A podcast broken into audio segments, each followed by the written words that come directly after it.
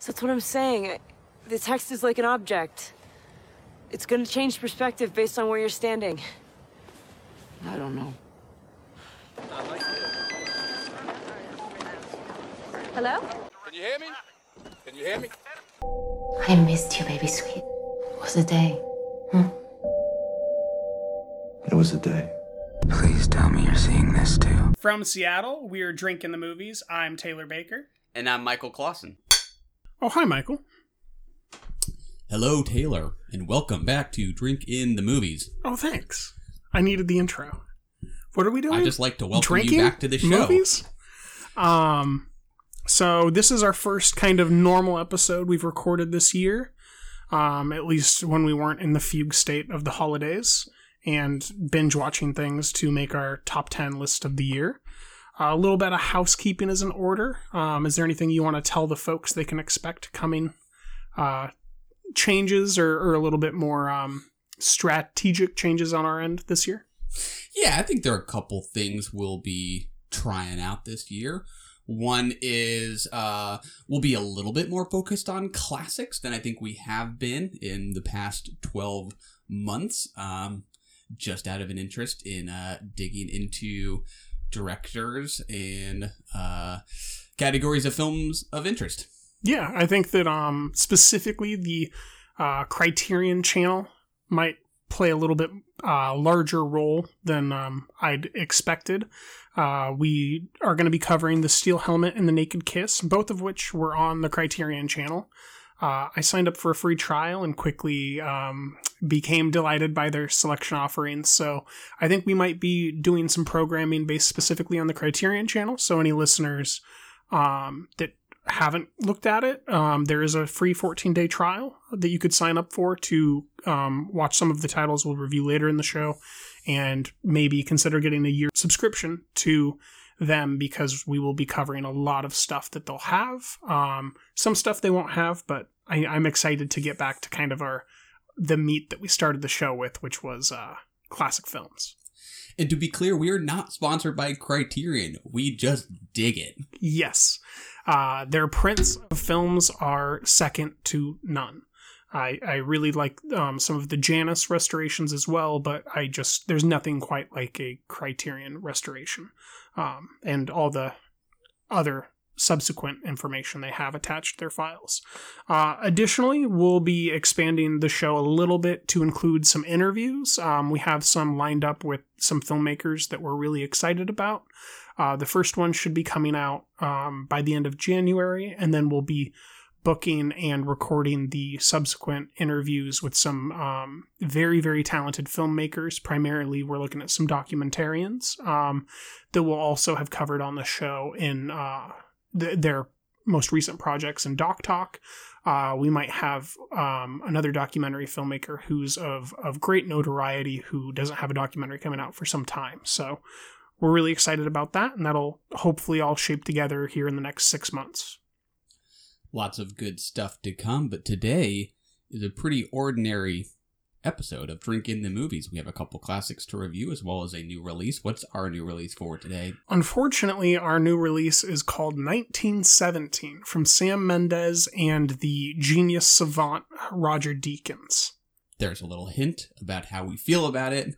Additionally, we'll be covering two films from director Sam Fuller. One being Fortunately, very fortunately, one being the Steel Helmet, as you mentioned, as well as the Naked Kiss. Um, let's dive in. But first, first impressions. What are we doing first impressions of today? First impressions today are a A24 double feature. We'll be looking at Saint Maud, and then we'll be looking at Kelly Reichardt's First Cow. I think both of these are female filmmakers, so it's a nice, refreshing way to start the year. Let's take a look at Saint Maud first. It takes nothing special to mop up after the dying, You're prettier than the last one. But to save a soul, that's quite something. Bless Amanda's body and bless her mind, which is shrouded in darkness. When you pray, do you get a response?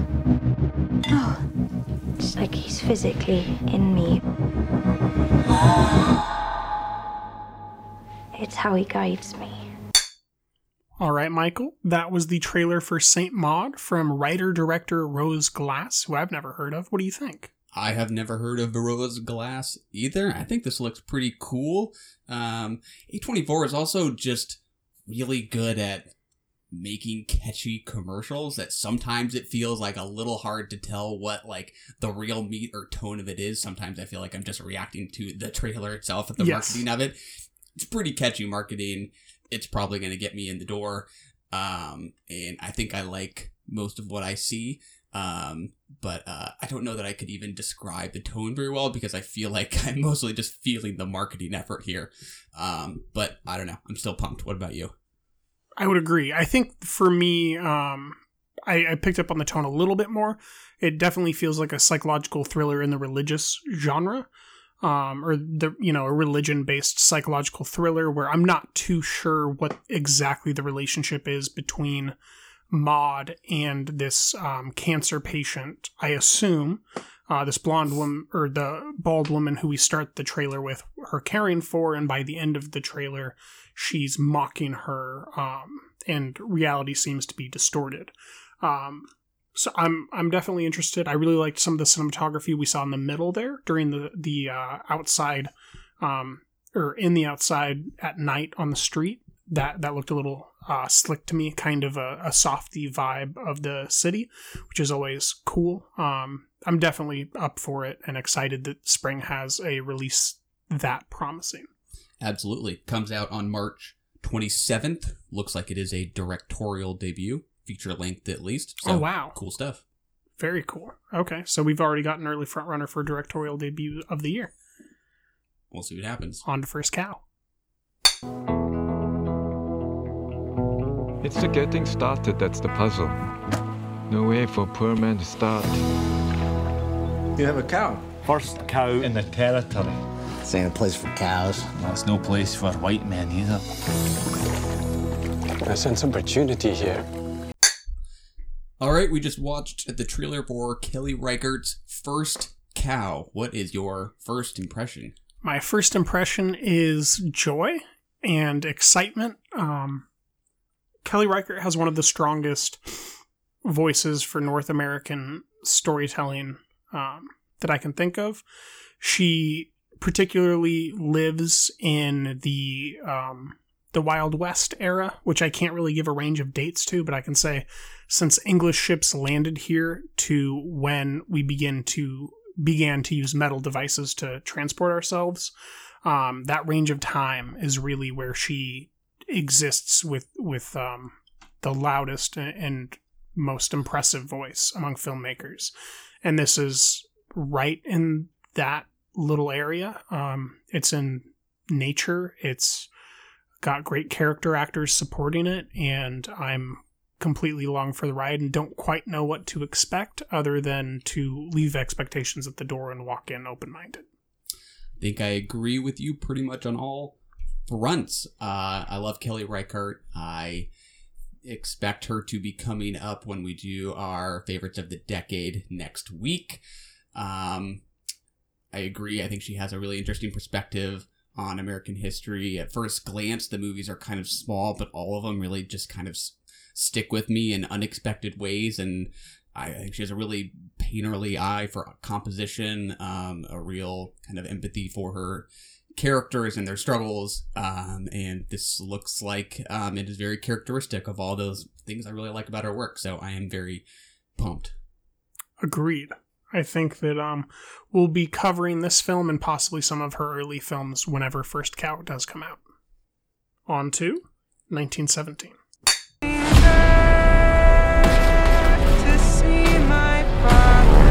need to keep moving! Come on! He can't possibly make it that way, man! You bloody insane!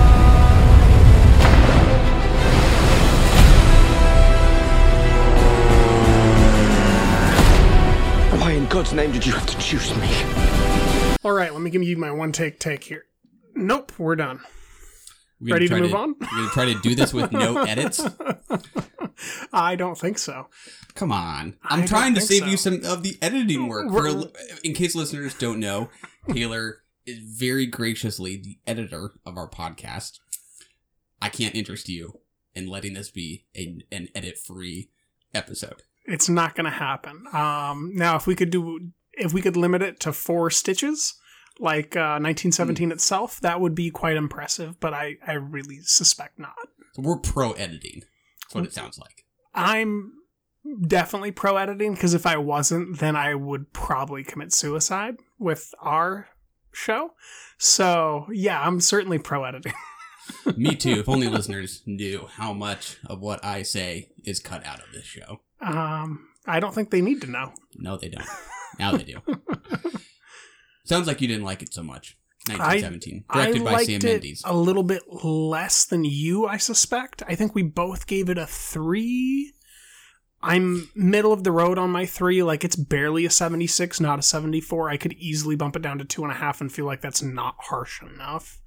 I felt nothing for this film besides respect for the physical prowess used by every person to make it. Um, but as far as storytelling goes, I have nothing but the the meanest, harshest criticisms for it.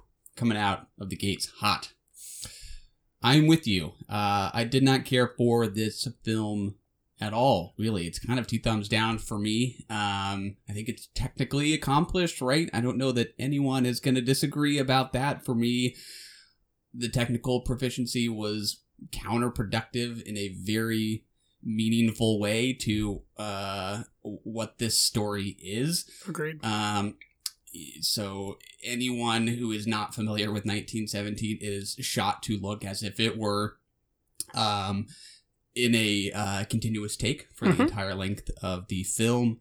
Um, to me, it felt completely detached from the perspective of the characters. It calls attention to um, detail and and movement in a way that um, excludes me from the picture and really deprives it of spontaneity and possibility. All I can concentrate on is how predetermined this all feels, which sometimes feels very kind of icky when it's um, drawing attention to you know the bodies that these two British soldiers are um, constantly um, coming in contact with. The dead bodies. Correct, correct. Um, you know, all I can really think about is the crew placing this body part and that um, structure here the whole way through. Um, I was not uh, involved in this story.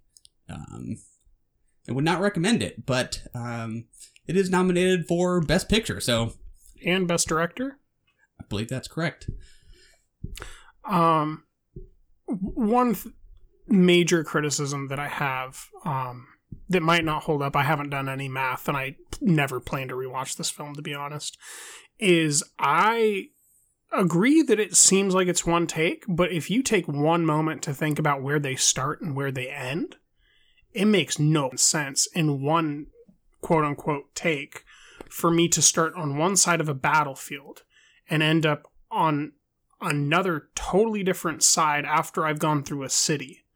Like I know that it's quote unquote in one take and that we're seeing him every step of the way, but the distances just don't equal the time that we're spending with him. I know how fast that truck could go while he was in it, while it was loaded down with all those people. There's no it just makes no sense for them to have gotten that far. Does it?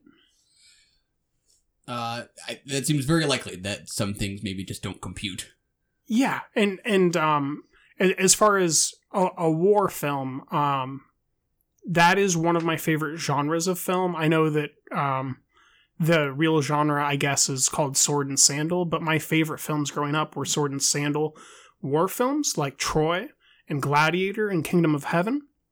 I also really like Saving Private Ryan, Black Hawk Down, those types of things. I care less about the jarhead side of stuff, but I, st- I still respect that side of filmmaking.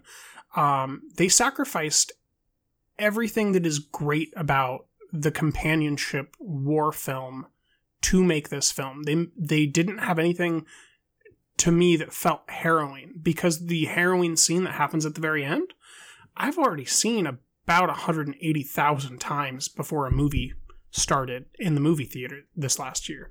Um, the final sequence is the most seen sequence of the film in the trailers, which is a, a terrible decision. Blade Runner 2049, hot take, is one of my favorite films of the decade.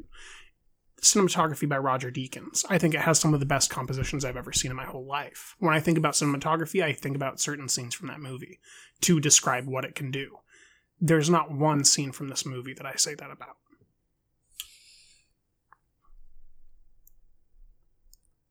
I paused to think about if there was anything really positive I had to say about this movie. Um, uh, I don't know that I have a whole lot. Um, I, yeah, I think I think the cinematography is impressive. I just kept thinking about. Um, I think it was Sidney Lumet who said, or Sidney Lumet who said, you know, don't let the difficulty involved in getting a shot let you think that shot is any good. Mm-hmm. I mean, I think this is sort of the you know perfect example of that. Um, and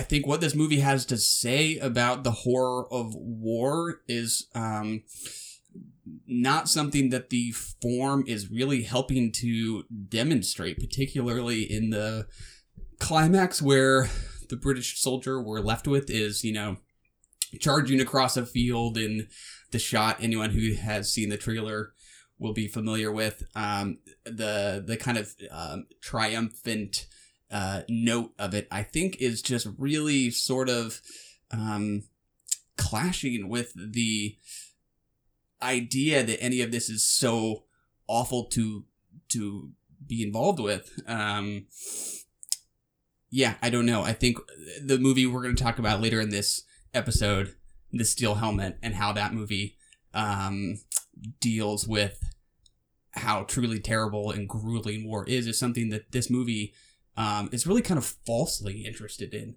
Yeah. Um, and and Steel Helmet does like nine other things too, which are fascinating. Not to mention how Sam Fuller incorporates children into his films, which is a separate conversation that I'm very excited to have. Sam Mendes is a very competent director. Roger Deakins is perhaps the best cinematographer still alive. Um, I I might have some personal preference for some other folks, but he's definitely up there for me. I I do not see what everyone else is seeing. Um, this is kind of like Green Book to me, where I I understand that there's some impressive stuff happening either in front of the lens or behind it but there's no way that it's my best picture um, of the year, and it's not even in the conversation for me. Um, so that take that for what you will. I I have heard some folks um, kind of compare this to um, not being a war movie so much as like a journey movie, um, and maybe I can see the merit for that uh, as a journey, but the the screenplay beats of seeing a baby in a drawer, of speaking to a woman and giving her the food that you just so happen to stumble across, of conveniently dying from an airplane after you get the milk that the baby needs. Uh, narratively, it, it is one of the weakest plot points um, stitched together that I that I've seen all year. I just I, I wish I had something positive to say. But. Yeah, I am just kind of shocked um, that people haven't responded to the story in the way that they have, direction aside, because of just how contrived some of it feels to me. Um, just to like name some specifics, since we've mostly been kind of big picture so far, when they're um, in this covered trench and one of the soldiers has just been buried because of a booby trap, and on their way running out of this tunnel tunnel uh they have to jump a hole of some kind right? A, a um, mine trench. right um you know it really is just so cliche and lazy for you know a critic to say it feels like an amusement park ride but that is exactly what it felt like to me. It just felt like an indiana jones ride right? Where you're you're you're not I did not feel like I was in this scene. I definitely felt like I was in my cart swiveling and the camera is telling me where to look because one animatronic character is going to be jumping over a hole here and I need to be sure to catch that. Um, and it just feels so without spontaneity and I, I just think that that makes it kind of boring for me mm-hmm. when I when I feel like there's really no sense of chance. Which is weird because it is supposed to feel like a one take. And I know that I'm on the record as not liking Long Day's Journey into Night. But the thing that is so cool about its one take shot is that there there are absolutely mistakes in that one take. And they had to go with the improvisations as they were, and they had to adjust on the fly. And I don't know what those are, but I know they're there. There's no way they're not there. And I get the impression from this film that there's almost none of those. And if there are any, they're boring and not artistic, or they they don't add more character to the film. Um, they're not um, beauty marks. They're not even blemishes. They're things I don't notice because it's so overproduced. Yeah, I mean the the long take in Long Day's Journey into Night, which I do think is keeps coming up in this conversation since it is like the one big other long take like of the year. Um, yeah, has things that just feel like they could have gone so differently, right? Like a a trick pool shot Mhm. or the the horse that kind of panics when someone approaches it. Like it just feels like at any moment this might veer off into a different direction whereas in 1917 where we see you know a dogfight between some a couple planes and one starts coming toward them it just feels so predetermined. I just know exactly w- where that plane is going. Mhm. um and then shortly thereafter when we lose one of our characters and the camera is kind of swirling around him that just feels so in conflict with what that scene means. Um just just kind of icky for me. I don't i don't like it. Um yeah i i i'm i'm curious to talk to more people about it and see the extent to which the appreciation is first and foremost for the technical brio versus the the narrative which i feel like is so kind of um bond style james bond you know here's your objective uh Yeah. go complete it But it doesn't have any of the charm of Bond. Oh yeah Not just i wouldn't Bond, say it's a good but the bond film. movie Yeah, it. There's. Well, let me ask you a, a really hard question. This is a hard hitting question that we normally ask on the show. What's your favorite scene, Michael? that is a tough question. You're right. There isn't much that I really. There's that great nighttime scene where the the city's on fire and the fire's very clearly shitty CGI fire that totally destroyed anything that I had going for me in that scene. That your least favorite? Uh, it's runner up for about 90 other shots that I don't care for. What would my favorite? I really, I don't think I have one. I do not think I, I have a favorite. I do scene. have one. Okay. It's um, when they spend a little bit of time on Kenneth Branagh talking into the camera. And it's not because it's well shot, it's just because it's nice to spend time with like a really, really, really competent actor de- delivering lines almost perfectly. Um, it was just like a refreshing glass of, of uh, fresh milk in the middle of a film that I have nothing other good things to say about. Do we leave it at that? 1917, directed by Sam Mendes. Let's leave it at that and um, mutter a, a a wish that it does not win Best Picture. We'll be right back after this sponsorship break. This episode of the podcast is sponsored by Podcorn. Podcorn takes the pain out of finding and sponsoring on demand audio shows. They make it easy for brands to connect to the right podcasters to create authentic messages that resonate and engage listeners across audio platforms. With Podcorn, there is no middleman. Podcasts of all size can browse and choose sponsorship opportunities right on the platform, set their own rates, and collaborate with brands directly without any exclusivities. You never give up any rights to your podcast, and Podcorn is there to support you every step of the way. Michael hadn't seen Podcorn before, and I showed him in about three minutes how to log in and how to review the entire site. That's right. Today was my first time using it, and it was indeed ridiculously easy to use. Click the link in our show note to sign up to Podcorn and start browsing sponsorship opportunities today. The Naked Kiss from Samuel Fuller. The Naked Kiss. A motion picture not for the squeamish, but powerful entertainment for those who enjoy reality in the raw. When I came to this town, I was a prostitute. Next morning, I quit. We pivoted to this title at the last second last week, and this is my favorite film of the the episode. Um, where are you at on the Naked Kiss, Michael? Oh, I really like this film. Uh, in case folks are wondering why we went with Sam Fuller's The Naked Kiss this week, our next title will be The Steel Helmet. No, no, that's not why. We went with it because his first name is Sam, and 1917 is directed by Sam Mendes. Whoa, I had not thought about that connection. I just came up with it. How you like that? Uh, but yeah, I liked The Naked Kiss a great deal. This is a 1964 uh, film. Uh, it is uh, a neo noir uh, with some flashes Reversal. Of, mm-hmm, with some flashes of red hot melodrama, which I very much liked.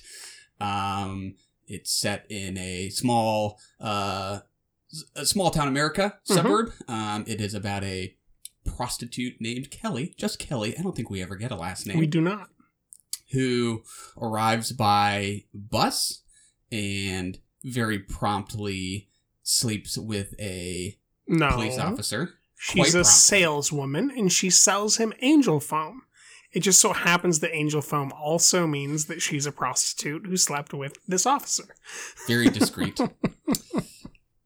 she sleeps with the police officer, wakes up the following morning, and decides to ditch her trade.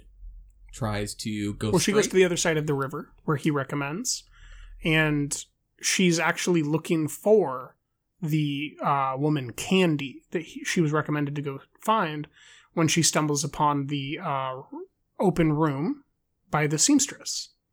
Mm. And then she goes in there to rent the room, and um, she gets the the four post bed with its four angels, and um, starts her life anew. It, I I don't think it was as premeditated as you just made it sound, I, I got the sense that it was a little bit more off the cuff. Did, did you feel differently? I did. I think that shot of her looking at herself in the mirror was this moment of uh, reflection, right? Yes. Yeah, that too. That too. But I, I definitely felt it come together um, in that seamstress's home. I, I, guess that's where like I felt the mm. empathetic transference. Like I definitely felt like the character had a realization, but I didn't get the sense that the world um, could allow her change until she entered that area. Yeah, I think I'm good with that. Um, yeah, there uh, to me there are a couple beats. She yeah. she wakes up, she she realizes she doesn't want to wake up in places like this anymore, and then she um, is fortunate enough to um, find somewhere else to go, uh, mm-hmm. which is a um, seamstress who is just lovely. Yes. Um, her house, and yeah, sets up shop there and uh, I yeah, I thought this movie was great. It was um, so different from what I was expecting. Uh, mm-hmm. I did mm-hmm. watch the Steel Helmet first. Me too. Um, so this was a, a a pivot in certain ways that I was not expecting. Um, yeah, I like the seediness of it. Um, just the boldness of it. It's very outre and proud of it. I think it's very scathing and intent on kind of exposing some of these um, hypocrisies of yes. American suburbia. Um, yeah, yeah, I I am very positive on it. What about you? I agree. Um, during this film, I, I kind of thought around a few pillars. Um, first and foremost is Sam Samuel Fuller to me um, as a storyteller. Um, is operating in the same space that I think of Lenny Bruce having operated, um, addressing the truth that is uncomfortable constantly um, without any sense of backing down. Um, and so sharp, but also so eloquent and beautiful in it. I also thought of George Carlin, who picked up Lenny Bruce's, um, you know, flag and, and waved it on into you know the coming decades. And then I thought, surprisingly, and maybe you'll push back on this, a lot about Paul Schrader And Samuel Fuller's storytelling to me seems very um, in line with Paul Schrader's storytelling. He creates these abrasive main characters who go on to illustrate uncomfortable truths about the world that um, the director or screenwriter, in Paul Schrader's case, might have some misgivings about and is working out internally. And I, I just see them as operating in very similar storytelling timelines. I think I could see that. I probably get that more from the Steel Helmet for sure than the Naked Kiss, right? Where so much of the action, as we'll talk about, plays out in this house of worship, which I think Yeah. just gives everything this kind of spiritual feel. I, I can see that. I think the one that I'd point to with with this film would be Hardcore, which is something you haven't Hmm. yet seen. I know Hardcore does have a male main character, but it's the point of the seedy underbelly of LA and the point of the seedy underbelly of every town in America and what a traveling saleswoman means. Um, and what you know something as innocent as angel foam champagne being bought means um, Mm-hmm.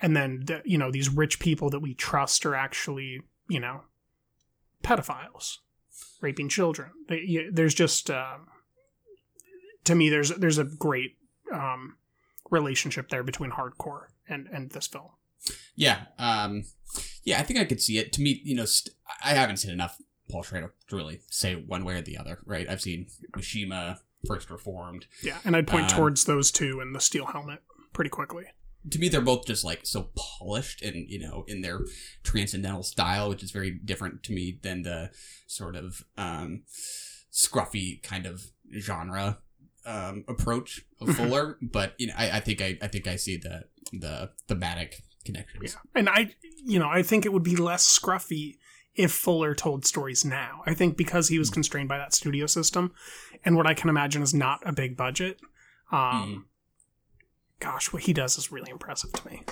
Yeah um yeah i thought a lot about blue velvet um and you know how that's all about sort of exposing this seedy underbelly of suburbia and that's um, what Fuller's doing here. He's almost just kind of you know showing it as right there on the surface in Mhm. a way. Um, you know, you think of that first shot, Blue Velvet, where you're watching these like ridiculously artificial um, stagings of a guy watering his lawn and the fireman on the fire truck waving at you and there are scenes here that feel highly ironic to me in a similar way in showing um, this sort of um, Pleasantville-ish Yes. suburban setting with some, um, you know, really uh, gross scenes, gross things right there um, beneath the surface, and um, you know what is criticized as deviant and what kind of goes unseen. mm-hmm. Um, and it also is just a great noir. Right? It just looks good with all the light and shadow you could want. Um, great dialogue. There's that line about uh, she's talking to the guy who she's hoping to settle down with, Mhm. and he says something about uh, you know her interest in poetry. She Mhm. says, you know, or he says, "This just. I, I wish I could remember the line word for word, but it's something about poetry in the age of missiles. Yes. Um, that's a great line. That's poetry. Yes. Um boy, th- with this film there, there's a, a lot of things, but I, I think the most impressive is the original song um, that has all the children singing on it, as well as our main actress, who I looked up about four times during the film, and I still forget her name right now. Um, but she's extremely talented, and I believe actually began her career as a singer before she became an actress, and she still has a a career. She's still alive, but definitely slowing down. Yeah. Actress's name is Constance Towers.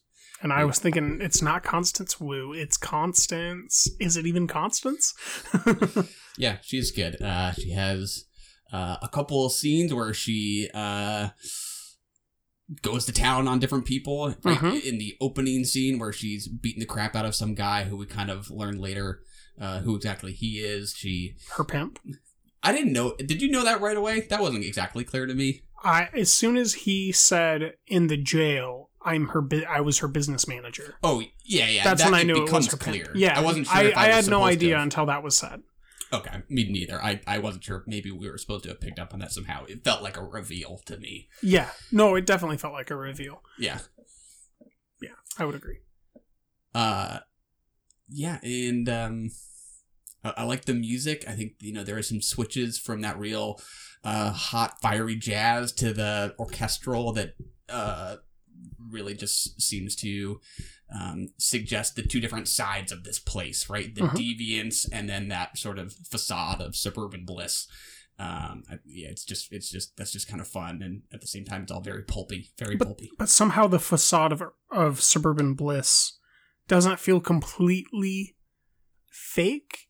There's one scene where, and it's I think the final happy scene that we ever get to see, where she's taking her dress out of the seamstress's house, and the seamstress is um, saying farewell to her, and she's going up on the porch, and then she's walking on the sidewalk past these uh, girls playing jump rope and then a little boy riding a tricycle. And it's kind of a long take shot that's really impressive.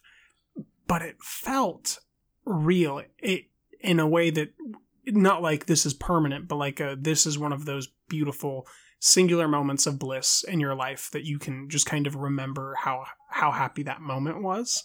Mm. And this film has one of those. And to me it didn't ring entirely empty. It I believe that she was that happy as I was witnessing her in that moment before everything went to hell. Yeah, uh, yeah, I think this is um for as ironic as a lot of it feels, I think it is often sincere when it's looking at the children, Mhm. like in the sequence where they sing this song together when they're recording it, and we get these close-ups of each kid one after the next. Yeah. Um, that only makes it like really sting and that much more repulsive when you discover what this wealthy guy is is doing. Um, and it's revealed that he's a pedophile. Um, it, it, it does seem to um, express real concern for these kids. Obviously, that is not the subject of its derision or contempt at all. Um, it's definitely more geared towards the adults, and these are the unsuspecting victims in in a very real way. Yeah. But the the kids in, in this film are the ones that have the harshest realities, the ones that are the most honest, and the ones that are the most courageous, I would say. Um, that's not dismissing Kelly, but I other than Kelly, very few characters showed courage. Um, there was one woman who was given a thousand dollars by Kelly to not have an abortion, um, and that that woman did show courage, but she had very brief screen time. Most of the adults in this film did not have courage, whereas most of the children, um, because of the nature of the children in this film, did have courage. And I think that we'll see that repeating theme come up again in Steel Helmet. And I think I, I'd be very interested to see the rest of his entire filmography because he um, he definitely says something that I agree with about the nature of, of youth and it, its bounty for um, life, Yeah, yeah, definitely something about the innocence of youth. but also its strength and its Yeah. compassion and forgiveness. There there's something very um, stirring to me about his depiction there. Yeah, I would agree. Um, additional thoughts? Should we move on? Favorite scene before we move on. I really like the opening. I think in a way it feels similar to the opening to Steel Helmet to Mhm. me. That we're just suddenly kind of thrown into this uncomfortable situation and we're gonna figure out who it is that we're watching as we go. Um and I, I love the jazz in that scene that, that's that's so uh you know fiery and hot. I like it. Um I'll, I'll go with that. What about you? Um, mine is less stylized um, on the back end and more just about letting Constance do an impressive thing with a great child performer. It's when the the main little boy with the uh, defined buck teeth um, gets his new legs, and she um, kind of plays a, a stern maternal figure who makes him walk on them and um, toes the way that her the way that Sam gives a close up on her face um and how it just dynamically shifts during that whole process was just great. It was Hitchcockian. It it was everything that a close up should be, and it was masterful and something that didn't have any weight, but has all the weight of the world because it is a little kid learning how to live um, a normal life, and that this is the figure who can teach him that is. Um, you know, it's special. It was just a special scene. I really liked it. Yeah, I, I think it's really interesting to to see her in those hospital scenes where I was almost expecting if this had been a more um you know if this maybe had been a studio film in some world we would maybe see more kind of maternal instincts come out you get mm-hmm. that a bit but she's also kind of tough like yes she, she, very she tough. tough. she's love. very tough um and it's not the you know sort of um goddess like mother figure that i think um, cinema often uh, can turn, you know, c- can often show that a woman has become in, yes. in some sort of redemption arc. Um, he lets her remain tough, even though she wants to go straight and maybe chase this American dream in some way. She's going to do it, but she's going to remain who she is, which mm-hmm. is great. I like that a lot. And everybody was the benefit of it in that town. Um, on to the steel helmet. And you ballerina smoke cigars? I got a box in my pack. Oh, yeah? What kind? I don't know. I don't smoke. I just found them. I'll see you as far as the temple for the stogies. Know where it is? Let's go.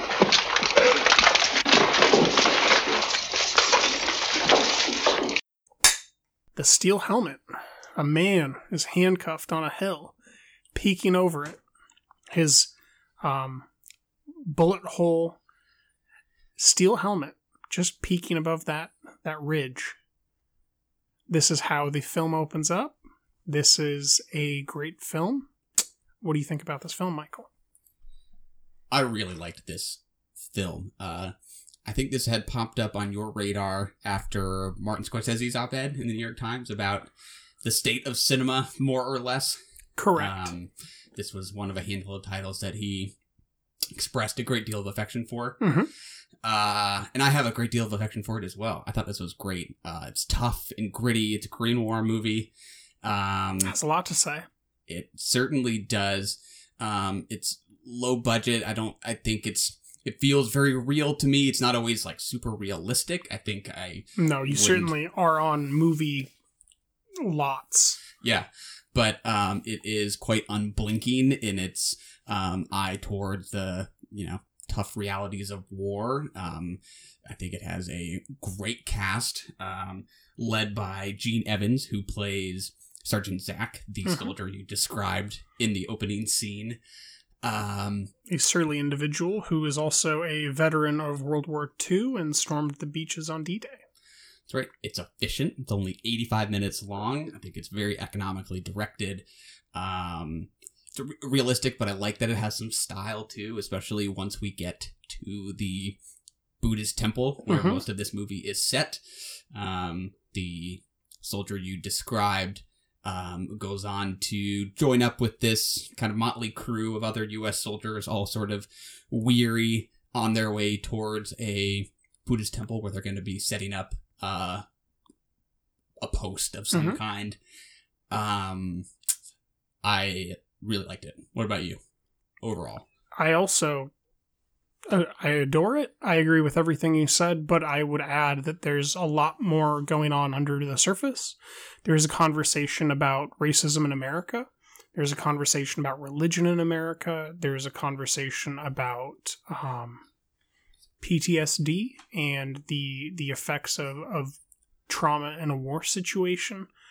Um, and paternalism and the the beauty of children. There's there's a lot of different hats being juggled or themes and and points. And this is one of those things that made me think not only of Mishima Life in Four Chapters but also of First Reformed um, particularly the repeating shot of the Buddha.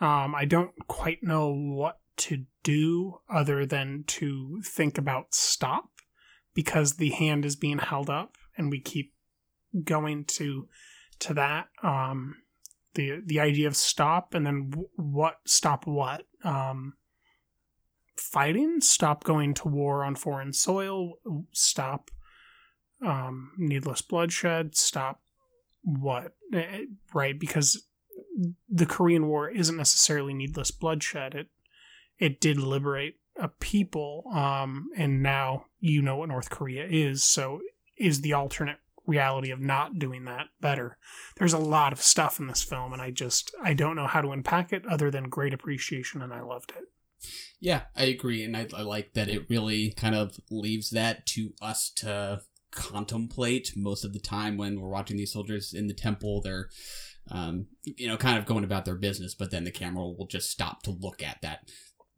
gigantic Buddha that's in the middle of it. Also, these kind of smaller statues that are in the different rooms they go in, um, and you know, I they explicitly talk about race. I don't remember they might explicitly talk about um you know spirituality in some way or another but it definitely feels like that's um, um the, the prayer to- is kind of under the surface because the little boy is writing the prayers and then at Mhm. one point um the our, our main character his prayer is the name that he calls the boy on a pendant. Hmm, yeah. Yeah. To me it definitely just felt like in war nothing is sacred. Mhm. anything is fair game anywhere anytime um a life can be taken you know just with the snap of the fingers. Um you know no matter whether you're um in the battlefield or in a house of worship. Yeah. Um it just makes it seem all that more kind of um unthinkable um but yeah i, I like the the cast to um the actor who uh plays our lead uh sergeant gene evans uh Mhm. you know is just so gruff and hardened and i think part of this is about um you know the how unfeeling these soldiers are left by war yeah i mean Um, he's wounded by a good bullet the entire time and Yeah. it's never addressed yeah he has a, a limp for yeah and and the, the the, wound is bleeding and tied the entire film. He's a tough dude. Um but it doesn't feel to me like it is in any way romanticizing the machismo you know of this crew It's the opposite of yeah.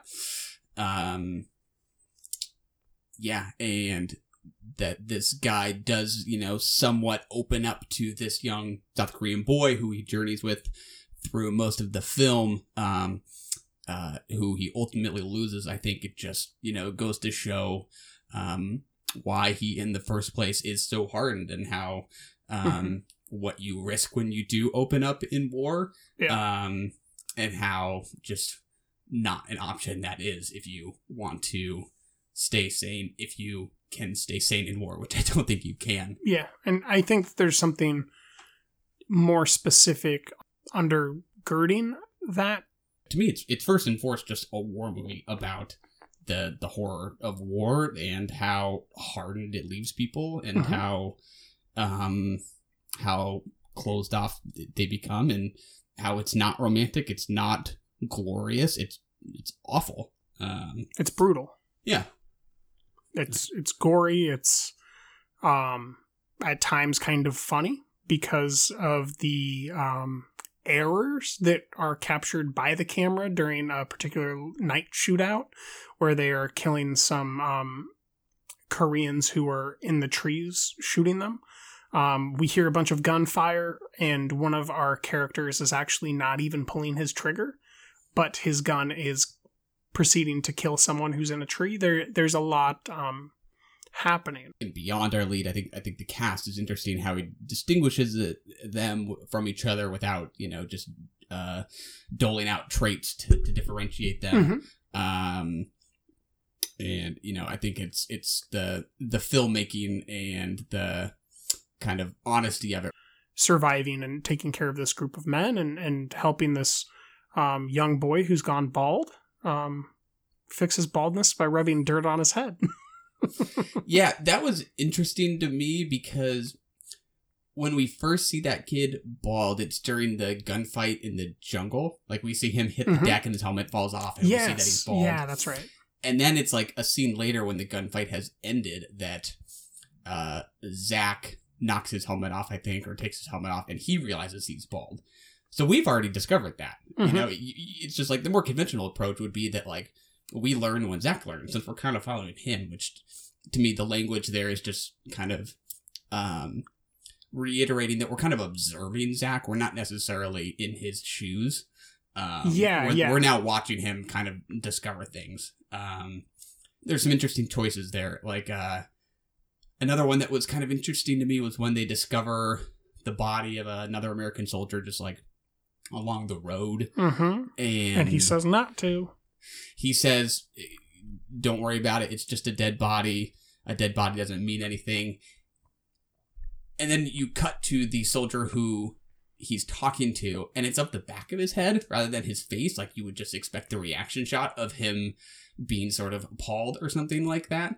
Um, I, I don't even know what to make of it. It's just an interesting shot to me where um, we we kind of know what that reaction looks like. It sort of leaves that to our imagination. But it, it also, I think, is a little bit of a foreshadowing to this is just another dead soldier Uh, that that he's talking to. face So the face doesn't matter. that yeah in some ways yeah these these in the end are, are faceless soldiers who who who die for for bad reasons and what happens is the the um a, a soldier's tasked to go down there and get the dog tags from the body and it's a booby trap dead body and that person is exploded with um v- lots of detail on the camera um a, a amount that i had not expected to see in a in a film at this era. Yeah. Um yeah and it's just a efficient movie. It's i think it just moves right along. I think i think the action's pretty well staged even though if it's, it's not all pretty if, even if it's not all convincing i think it is um kind of in, in exciting in a way that doesn't you know um champion it in any way obviously No, and, it, and it's internally logical. Uh, Even though things don't quite look real, it, it all fits within its own scope. Um, so you you can kind of just suspend disbelief and go for the ride. Yeah. Yeah, I think one of the things Fuller said was that the only way to make a real anti-war movie would be if you, during the screening of the movie, movie occasionally shot some bullets out into the auditorium. Which I think there's something to, but I think he comes pretty darn close to making an anti-war movie here without um, making it too exhilarating. Yeah, I think he makes a pro-human film, Mhm. and and other caveats I, I would have to spend a lot of time thinking about. Yeah. Uh, favorite scene? Favorite scene? Boy. My favorite scene in this film is probably when the little boy goes to write um, a new prayer um, inside of the, the temple. Um, it's not for any particular reason other than the earnestness of the shot and the belief in the boy of um, the goodness of these men, of Zach, and of um, you know him. It's just it's a it's a touching scene that um, you know it, it's not as as cool as the opening shot, but it's beautiful. How about you? I do like that kid. Uh, I like the scene during the final uh, fight when uh, Zach has that kind of shell shocked reaction. Um, and he's, he's, he's, I think he was on the ground and he slowly stands up and is, you know, um, completely in an, in a daze. Mhm. Um, and it's partly extra textual because I had heard that that was partly, um, in, uh, the inspiration for shots in Raging Bull, where uh, it's not De Niro's character, but the opposite boxer who, you know, you know, has just suffered a blow and is standing up in a complete daze with like the steam of the heat of the ring kind of rising up around him. And now I can't get those images out of my head. So that was a good shot. That is a great scene. Um, I really liked this movie. I loved Naked Kiss. Um, which one's your favorite out of these Fuller films? Probably the naked kiss. What about you? Same. Good pick.